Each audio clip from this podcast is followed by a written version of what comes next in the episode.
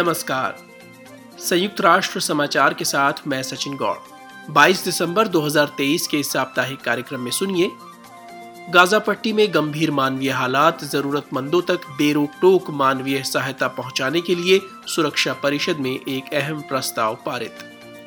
अफ़गानिस्तान में तालिबान और अंतर्राष्ट्रीय समुदाय के बीच संवाद बनाए रखने पर ज़ोर, मानवाधिकारों के मुद्दे पर प्रगति सुनिश्चित करने का भी आग्रह। विश्व के अनेक हिस्सों में डेंगू के मामलों में उछाल अब तक इस संक्रमण से अछूते रहे देश भी आ रहे हैं इसकी चपेट में। और एक संक्षिप्त बातचीत कॉप 28 जलवायु सम्मेलन में शिरकत करने वाली युवा जलवायु कार्यकर्ता आयशा सिद्दिका से। आपको याद दिलाते चलें कि खबरों को विस्तार से पढ़ने और खास रिपोर्टों और इंटरव्यूज़ को सुनने और देखने के लिए आप हमारी वेबसाइट पर भी आ सकते हैं। पता है news dot U N dot O R G forward slash H I साथ ही एंड्रॉयड और आईफोन डिवाइस में आप हमारा न्यूज़ ऐप डाउनलोड करने के लिए सर्च कीजिए यूएन न्यूज़ रीडर अब समाचार विस्तार से। संयुक्त राष्ट्र सुरक्षा परिषद ने गाजा पट्टी में जारी संकट के मुद्दे पर कई दिनों के विचार विमर्श के बाद शुक्रवार को एक प्रस्ताव पारित किया है। जिसमें जरूरतमंद फलस्तीनी आबादी तक तत्काल सुरक्षित, निर्बाध ढंग से मानवीय सहायता पहुँचाने पर ज़ोर दिया गया है।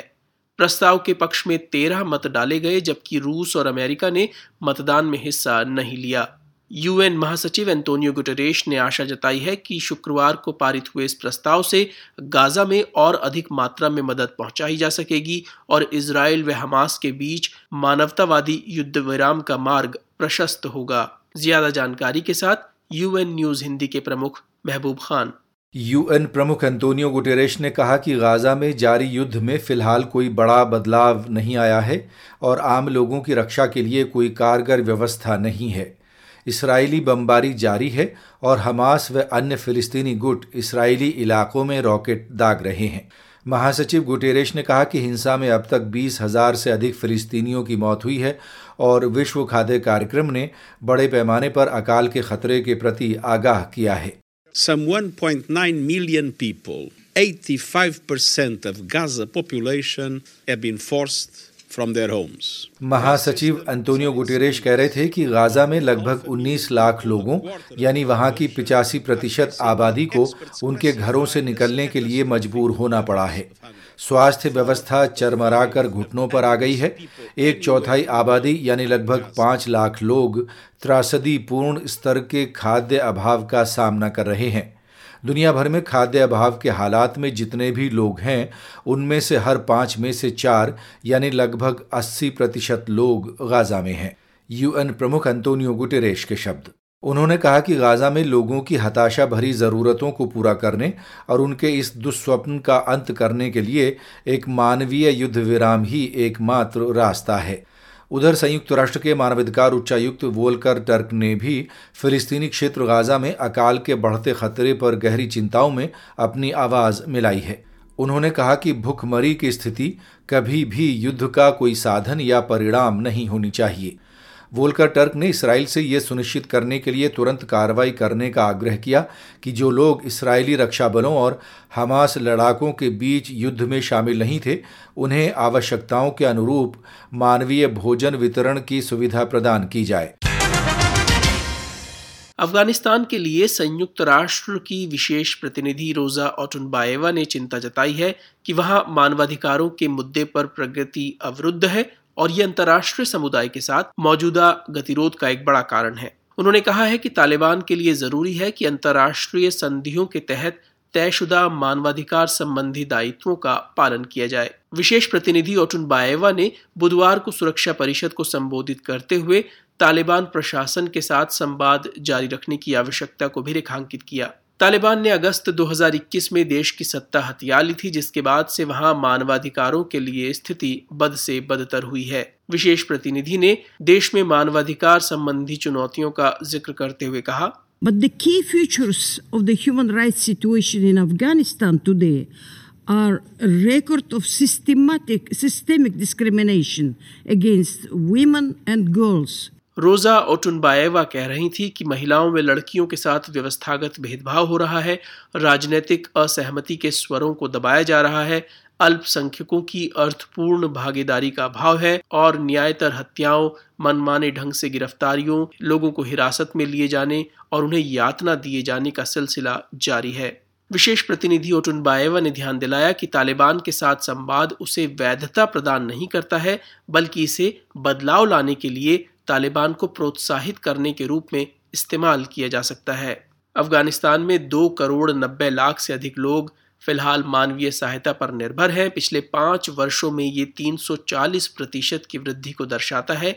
इस वर्ष जनवरी महीने से अब तक ज़रूरतमंदों की संख्या में 10 लाख की वृद्धि हुई है।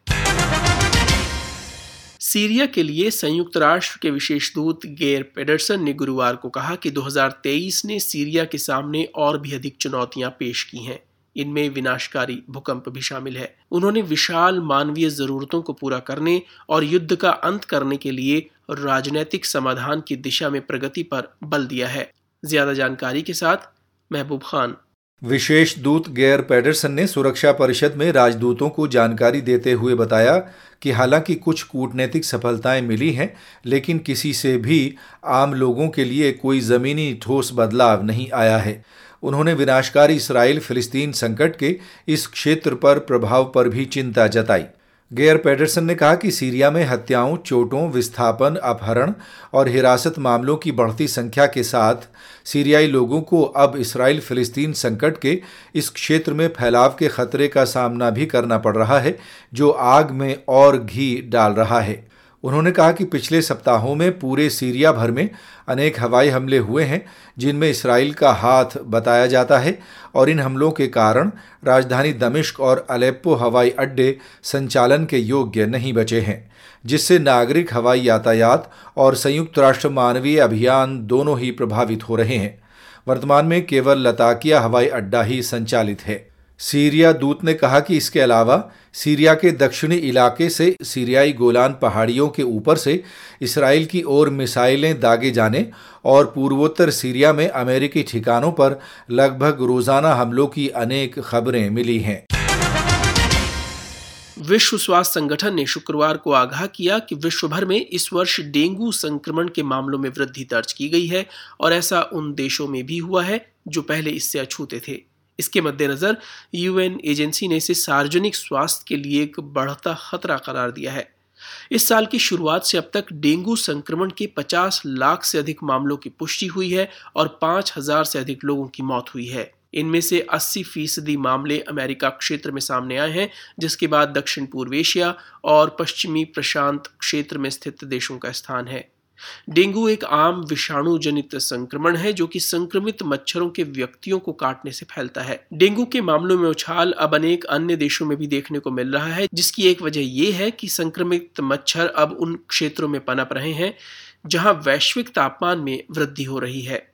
डेंगू का प्रकोप अफ़गानिस्तान, सूडान, सोमालिया और यमन समेत अन्य देशों में दिखाई दे रहा है, जो कि हिंसा प्रभावित और नाजुक हालात से गुजर रहे हैं। इसके अलावा फ्रांस, इटली और स्पेन समेत उन देशों में भी इसके मामले नज़र आए हैं, जो पहले डेंगू संक्रमण से मुक्त थे। हाल ही में संयुक्त अरब अमीरात के दुबई में कॉप 28 जलवायु सम्मेलन आयोजित किया गया, जिसमें जीवाश्म ईंधन पर निर्भरता घटाने पर विशेष रूप से ध्यान केंद्रित किया गया। पाकिस्तानी अमेरिकी मूल की युवा जलवायु कार्यकर्ता आयशा सिद्दीका का कहना है कि सालों से की जा रही कोशिशों के बाद ये संभव हो पाया। उन्होंने दुबई में यूएन न्यूज़ हिंदी के साथ एक बातचीत में जलवायु सम्मेलन से जुड़े अपने अनुभव के बारे में भी बताया। इस दफ़ा का वेरी डिफरेंट फील कर रहा है स्पेशली क्योंकि जो सालों से चीज़ हम नहीं कह रहे थे फाइनली फाइनली हम कह रहे हैं कि हमें फॉसल फ्यूल्स से फ़ेज़ आउट करना चाहिए। और I think for that reason जो प्रोग्रेस इस कॉप इस कॉप डिलीवर करेगा, वो हम to look back at it for years to come and that's why it feels different. We are not, the civil society is not avoiding the elephant in the room anymore. आप S की team में है secretary general का जो you, youth advisory group है और भी काफ़ी अलग अलग कंट्रीज़ से उनमें जो यूथ एक्टिविस्ट हैं वो आए हैं उनके साथ काम करना उनसे मिलना या इंटरेक्शन करना हम्म। कैसा लगता है डिफरेंट कंट्रीज़ हो सकती हैं लेकिन शायद चैलेंज वही है चैलेंज इसलिए वही है क्योंकि हमारी जनरेशन चाहे आप पाकिस्तान में हैं या यूएस में हैं जो गरीब लोग हैं वो क्लाइमेट क्राइसिस को फेस कर रहे हैं across all the entire world और गुर्बत की प्राइस पे कर रहे हैं। इनके साथ वर्क करना है it's absolutely amazing experience because we're we're doing the thing that the UN should be doing, which is helping each other, standing in solidarity, actually being united. युवा जलवायु कार्यकर्ता आयशा सिद्दीका। तो आज के इस बुलेटिन में इतना ही। सचिन गौड़ को अनुमति दीजिए। नमस्कार।